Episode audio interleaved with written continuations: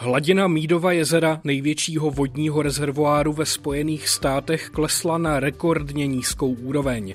Americký západ totiž trpí už 20-letým nedostatkem vody, někdy nazývaným jako megasucho.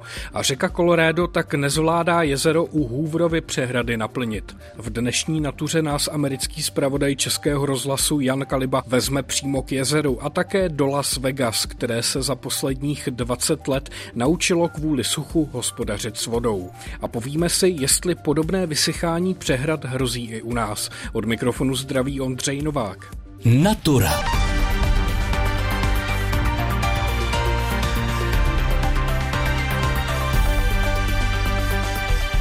Stojíme pod lampami na promenádě západní Las Vegaské zátoky jezera Mead u Hooverovy přehrady, ale nikdo se tady neprochází. Kemp i bývalá marina jsou dávno opuštěné. Chybí tu totiž to nejpodstatnější, voda.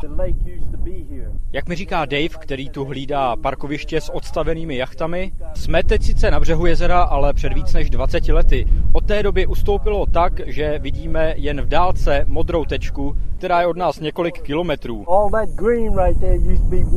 Dave říká, že ta zeleň, kterou vidíme v pouštní krajině v Dolíku před sebou, tam všude bývala voda. Teď je tu ale sucho a pusto. Marinu už dávno přesunuli skoro o 20 kilometrů dál, aby lodě mohly kotvit na zbytcích jezera, které každý rok ustupuje o stovky metrů.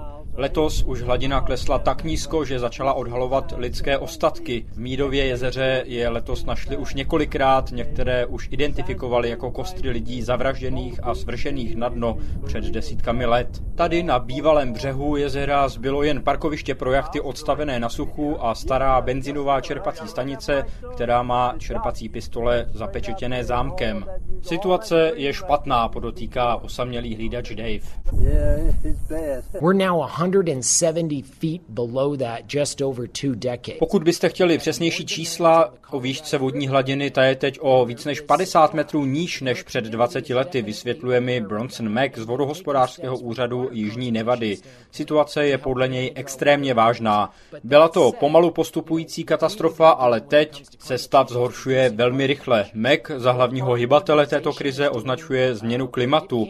Do pěti, šesti let prý hrozí, že z Hooverovy přehrady na Mídově jezeře nebude už žádná voda odtékat. To by mělo vážné důsledky nejen pro nedaleké dvoumilionové město Las Vegas, ale i pro 40 milionů dalších lidí dál po proudu, včetně aglomerací Los Angeles nebo San Diego či dalších měst v Mexiku. Zdejší obyvatelé problémy způsobené zásadním úbytkem vody v řece Colorado přímo pociťují a úřady na ně museli začít reagovat. Za posledních 20 let proto vznikly v tomto regionu rozsáhlé programy na úspory vody, kterými se s postupující klimatickou krizí začínají inspirovat i další místa v Americe. K nejznámějším opatřením patří stále se zpřísňující zákaz pěstování trávníků u rezidenčních i komerčních budov. O tom, jak je situace vážná, o dostupných řešeních i reakcích místních lidí v rozhovoru pro Naturu Českého rozhlasu Plus odpovídá právě zmíněný Bronson Mack. Sešli jsme se v Las Vegaském sídle vodohospodářského úřadu Jižní Nevady, pro který pracuje. Zeptal jsem se nejprve, jak vzácnou surovinou je voda v Las Vegas a okolí. Well, when you consider that Las Vegas is in the middle of the Mojave Desert, když vezmete v úvahu, že Las Vegas leží uprostřed Mohavské pouště a že jsme nejsuší město v nejsuším státě celé naší země, tak si uvědomíte, že voda je velmi vzácným zdrojem. Je to tak od té doby, co tady v Jižní Nevadě začali lidé žít. Ovšem řeka Colorado, která pro nás znamená 90% z celkového přísunu vody, je v poslední době kvůli suchu pod velkým tlakem, což naše vodní zdroje ještě víc omezilo. A netýká se to jenom Las Vegas, ale i těch, kdo vodu z řeky Colorado Colorado využívají dál po proudu. Los Angeles a San Diego v Kalifornii, další města v Arizoně. Takže to má významné důsledky nejen pro nás, ale pro 40 milionů lidí, kteří jsou na řece Colorado závislí co by na zdroji své vody. Jak vážná je situace Mídova jezera, největšího vodního rezervoáru celých Spojených států? Na jeho břehu jsou k vidění cedule, které označují, kam dosahovala hladina v minulých letech a je to dost děsivý pohled, protože od současné hranice jezera jsou ty cedule v některých případech vzdálené už několik kilometrů. Well, you know, we can certainly call it a drought. We can certainly call it a mega drought. Můžeme to nazývat suchem, můžeme tomu říkat mega sucho, ale základním problémem je změna klimatu. Tohle sucho, které tady zažíváme v posledních 20 letech, je projevem změny klimatu. Hory v Kolorédu mají v zimě menší sněhovou pokrývku. Právě ta pak odtéká do vodního systému řeky Colorado a tvoří zásoby vody v nádržích na této řece, na které spolehají obyvatelé okolních měst i zemědělství. Situace, kterou teď zažíváme, je extrémně vážná a rychle se zhoršuje. Obzvlášť Mídovo a Powellovo jezero dostali letos těžký zásah. Řekl byste, že lidé v Las Vegas lépe rozumějí tomu, jak urgentní krizí je změna klimatu, když na ně takto přímo a velmi srozumitelně dopadá. U nás v Česku je sucho také jedním z hlavních projevů změny klimatu, ale průzkumy ukázaly, že i když obecně Češi změnu klimatu jako problém vnímají, jen menšina si to spojuje s konkrétními problémy a také jen menšina lidí se obává, že to bude mít nějaký dopad i na jejich životy. Ti, kdo žijí v Las Vegas, jsou si velmi dobře vědomí, že s vodou jsou tu velké problémy. Mídovo jezero máme doslova za barákem a zdejší obyvatelé ho pravidelně výdají. A čeho si tam každý všimne, to je bílý pruh podél celého pobřeží. Jeho horní hranice značí úroveň, kam dosahovala vodní hladina, když byla nádrž plná. V roce 2000 byla hladina těsně pod touto hranicí. Teď je hladina o 170 stop, tedy o víc než 50 metrů níž. Takto poklesla během pouhých dvou desetiletí. Z řeky Colorado teď lidé odebírají víc vody, než kolik jí tam přibývá. Naše město si to dobře uvědomuje a přijímá úsporná opatření. Ovšem, abychom vyřešili i ten základní problém, tedy změnu klimatu, je potřeba také omezovat uhlíkové emise. Náš úřad dělá, co může, ale potřebujeme, aby důsledky změny klimatu a uhlíkových emisí emisí vzal na vědomí každý Američan a podnikl kroky k jejich snížení. Říkáte, že by se měl do řešení klimatické krize zapojit ve svém zájmu každý a že váš úřad to dělá, ale když se obecně podíváme na město Las Vegas, tak zrovna to je symbolem místa, kde se nikdy nezhasíná, symbolem hýřivého života a nesmírného plítvání energiemi, potažmo vodou v hotelových bazénech a fontánách. Není to tak? Tady bych se trochu ohradil. Musíme vzít úvahu, že velké množství elektřiny tady v Las Vegas pochází z hydroelektrárny na Hooverově přehradě, takže z obnovitelného zdroje. Samozřejmě s tím, jak vody v přehradě ubývá, ohrožuje to i výrobu elektřiny. Ale nezapomínejte, že tady v Las Vegas recyklujeme všechnu vodu používanou ve vnitřních prostorech. Cokoliv proteče uvnitř budov, pak míří do čističky a vrací se do Mídova jezera na Hooverově přehradě zahradě. Takže můžete pustit každý kohoutek a každou sprchu ve všech hotelích na stripu, naší hlavní promenádě, a nijak to nezvýší množství vody, které z Mídova jezera a z řeky Colorado odčerpáme. Všechna se dostane zpátky. Pouze voda používaná na zavlažování a na další venkovní účely se využívá jenom jednou. To je asi 60% naší spotřeby. 40% naší vody se vrací do oběhu a využíváme ji stále dokola. Jediné další místo, o kterém vím, že recykluje vodu do takové míry jako Las Vegas, je Singapur. Říkáte, že recyklace vody ve vnitřních prostorech je v Las Vegas stoprocentní, je tedy zapojení se do tohoto programu povinné?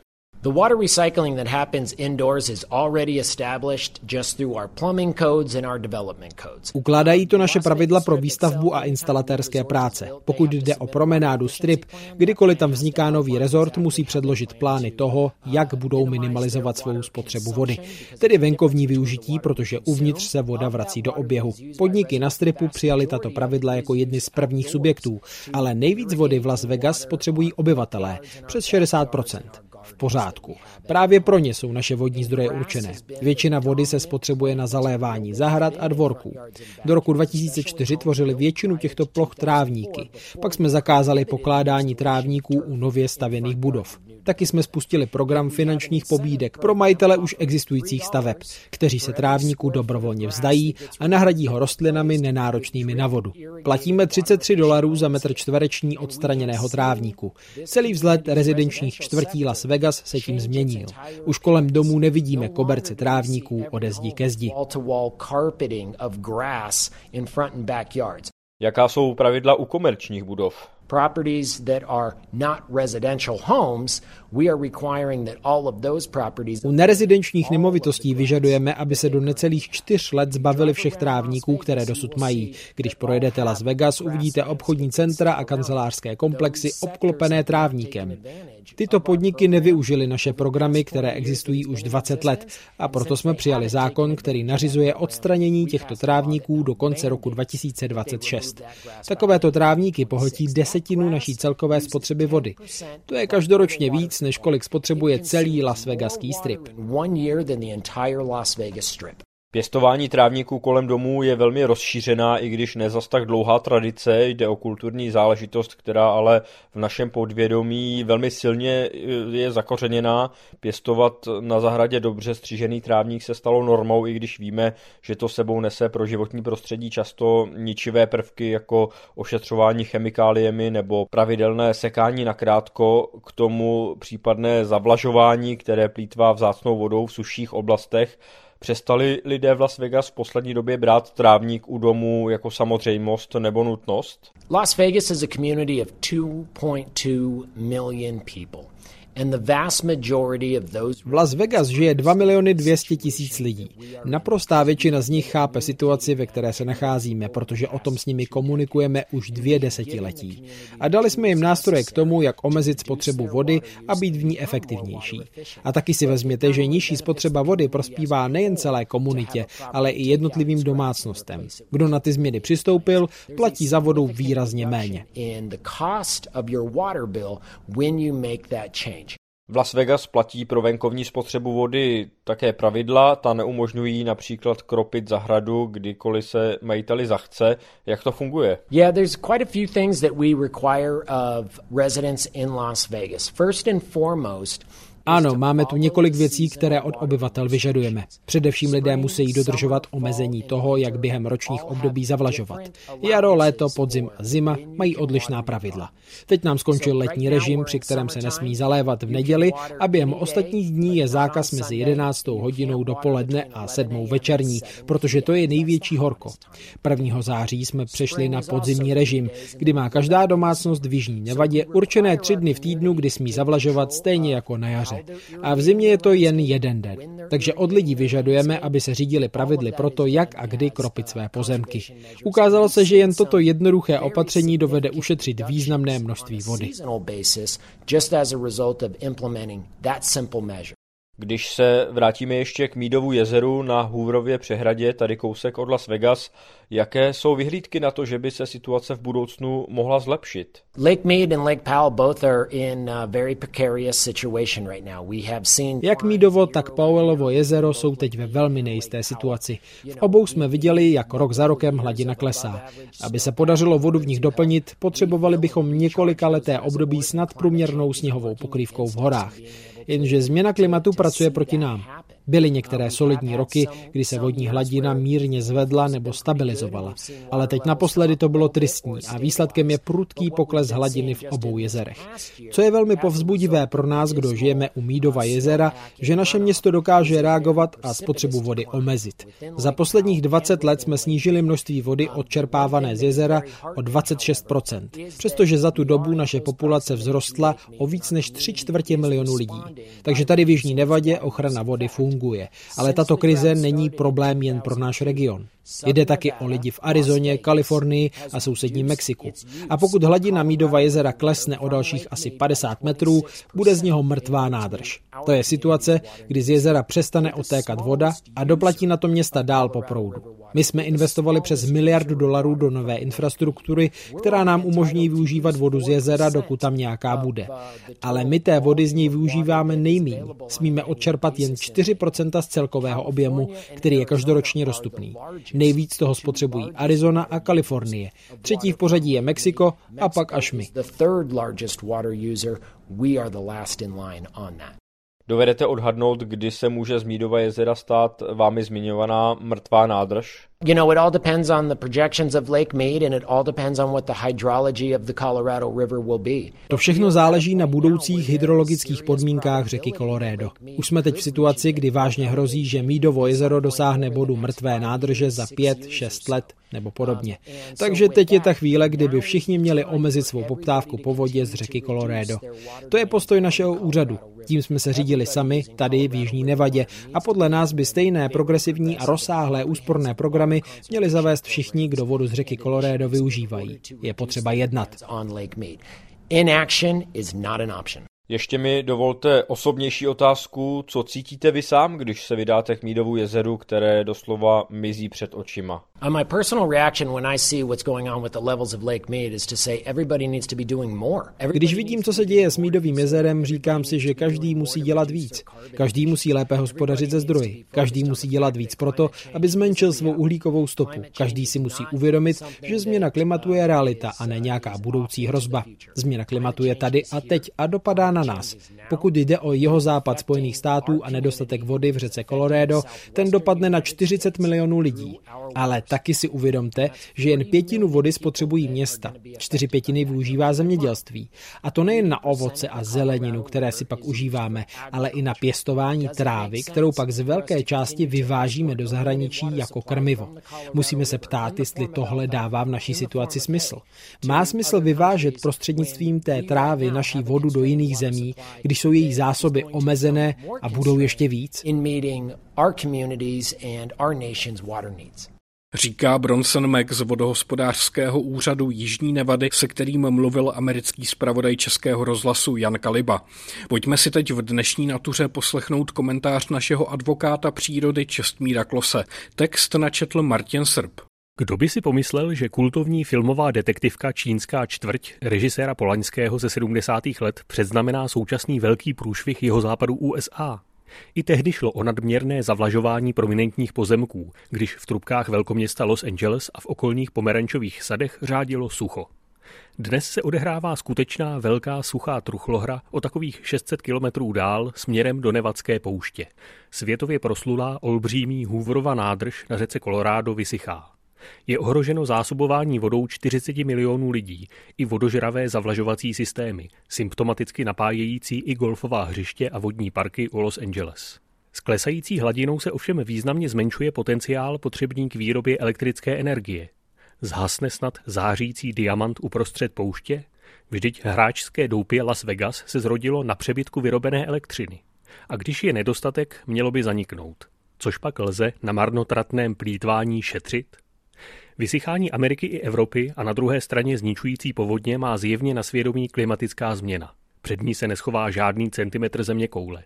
Ani jednoznačně bezuhlíková obří vodní elektrárna na Kolorádu neobstojí před destruktivními vlivy globálně narušeného klimatu. Dá se vůbec předpokládat, že se alespoň umoudří odběratelé vody a elektřiny? Že začnou šetřit vodou i energiemi a přestanou spalovat fosilní paliva? To by museli zavřít i hazardní průmysl a obětovat lesk Las Vegas ve prospěch udržitelného rozvoje. To si navzdory svému strachu o osud zeměkoule představit neumím. Doma musíme dokonce strpět i částečný návrat k uhlí a mazutu. Než nechat pomrznout současníky, je lepší antiuhlíkový program přibrzdit. O to usilovněji se k němu musíme vrátit, až naše energetická závislost na agresoru Putinovi úplně skončí. Jen žádné další úlevy. Tváří v tvář vyschlému pádu, odvodněnému Rýnu či skomírajícímu Kolorádu si připomeňme, jak moudré bylo zbavit se pošetilého projektu Dunaj Odra Labe. To byl Čestmír Klos, který k nám dnes promluvil hlasem Martina Srba. A pojďme se závěrem dnešní natury zaměřit na ještě jednu otázku.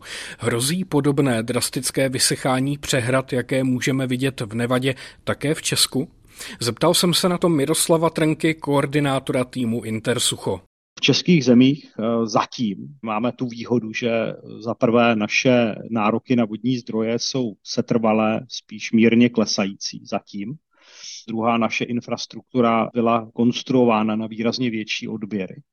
Nicméně změna klimatu na našem území má dost podobné tendence jako ta v velké části západu Spojených států. Bývá nám vody, kterou jsme schopni v krajině získat ze sněhu, krajina potřebuje více vody a tohle spolu s klimatickými trendy, které říkají, že pro Česko tohle bude pokračovat a že spíš eh, je pravděpodobnější, že těch vodních zdrojů budeme mít stejně, ale pro, řekněme, suší klima, tak eh, čistě teoreticky ta trajektorie je podobná. Máme, řekněme, lepší výchozí podmínky, aspoň do jisté míry, ale musíme si uvědomit, že ty naše vodní nádrže také při svém vytváření jejich autoři těch klimatických a hydrologických studií mohli vycházet jenom z dat, které v té době měli a ta nebyla ovlivněná změnou klimatu. Asi bychom se nedočkali primárně vyschnutí nádrží, ale určitě výrazného omezení vlastně té disponibilní vody. A u nás si musíme uvědomit, že druhá polovina obyvatel je závislá na vodě podzemní, často vodě mělké, která je, pochází ze stejného zdroje jako voda v těch nádržích jenom je více distribuovaná a v některých případech třeba nemá takovou kapacitu, jako mají ty povrchové nádrže, absorbovat dopady víceletého sucha. Takže u nás na první pohled jako se nedočkáme velmi pravděpodobně vyschnutého lipna, Daleko dřív bychom ale viděli dopady na ty obce nebo odběratele, kteří závisí na té mělké podzemní vodě. Když bych to zkusil srovnat eh, s nějakou geograficky blížší lokalitou, tak eh, přes léto jsme viděli například eh, záběry vyschlé Sény, záběry vyschlého Rýna. Tak zase hrozí třeba, že v Česku se v následujících letech nebo desetiletích stane něco podobného, že uvidíme takřka úplně vyschlou Moravu nebo Vltavu? Ti z nás, kteří se pohybují po krajině, tak eh, na menších a středních tocích už ty příznaky léta pozorují. A naše velké toky a právě třeba Vltava má tu výhodu, že eh, jejich průtoky jsou nadlepšovány právě s vodními zdroji v těch údolních nádržích, které mimo jiné drží nějaký minimální zůstatkový průtok který je mimo jiné nutný právě proto, aby třeba znečištěná voda, kterou vypouštíme z čistíren odpadních vod, nebo ta přečištěná voda, byť nedokonale ještě vyčištěná, tak se rozředila v dostatečném prostě průtoku a nepůsobila škody na vodních organismech a obecně na životě ve vodě a kolem vodních toků. A tady si troufám říct, že zase vidíme už na těch menších tocích eh, zase jakousi předzvěst toho, co bychom mohli vidět na těch vodních tocích, které nemají dostatečné rezervy v podobě vodohospodářské soustavy. Nicméně ani ty toky, které tu vodohospodářskou soustavu mají, tak eh, vlastně ty rezervy nemají nekonečné. Takže ano, jako je to podle mě obava, která je naprosto legitimní, kterou se vodohospodáři, pokud vím, intenzivně zabývají a máme toky, které mají, řekněme, lepší předpoklady tu situaci zvládnout. Pak eh, jsou toky, které ty předpoklady klimaticky mají horší. Ty lepší oblasti jsou primárně ty, které mají dostatečné zdroje nadržení, což je třeba na Odře nebo na Vltavě. Na druhou stranu, vy jste tu zmiňoval uh, Moravu, ale stejně tak i řeka Die patří mezi ty, které přestože třeba zásoby vody mají, tak vzhledem ke geografii toho povodí, tak jsou relativně jaksi nejzranitelnější, nebo respektive tam bychom ty dopady uh, mohli vidět jako první. A bohužel, samozřejmě je to proces, který nastal a začíná od těch nejmenších vodních toků, které se prostě z trvalých celoročních stávají občas jaksi periodické, v některých případech na týdny, někdy na měsíce. A to je známka toho, že prostě ta disponibilní voda v té krajině pomalu v některých eh, sezónách mizí a bohužel ty trendy ukazují, že tohle je něco, co s nějakými přerušeními může pokračovat dál. Vysvětluje Miroslav Trnka z týmu Intersucho a čas pro dnešní Naturu právě vypršel. Od mikrofonu se loučí a příjemný poslech dalších pořadů Českého rozhlasu Plus přeje Ondřej Novák.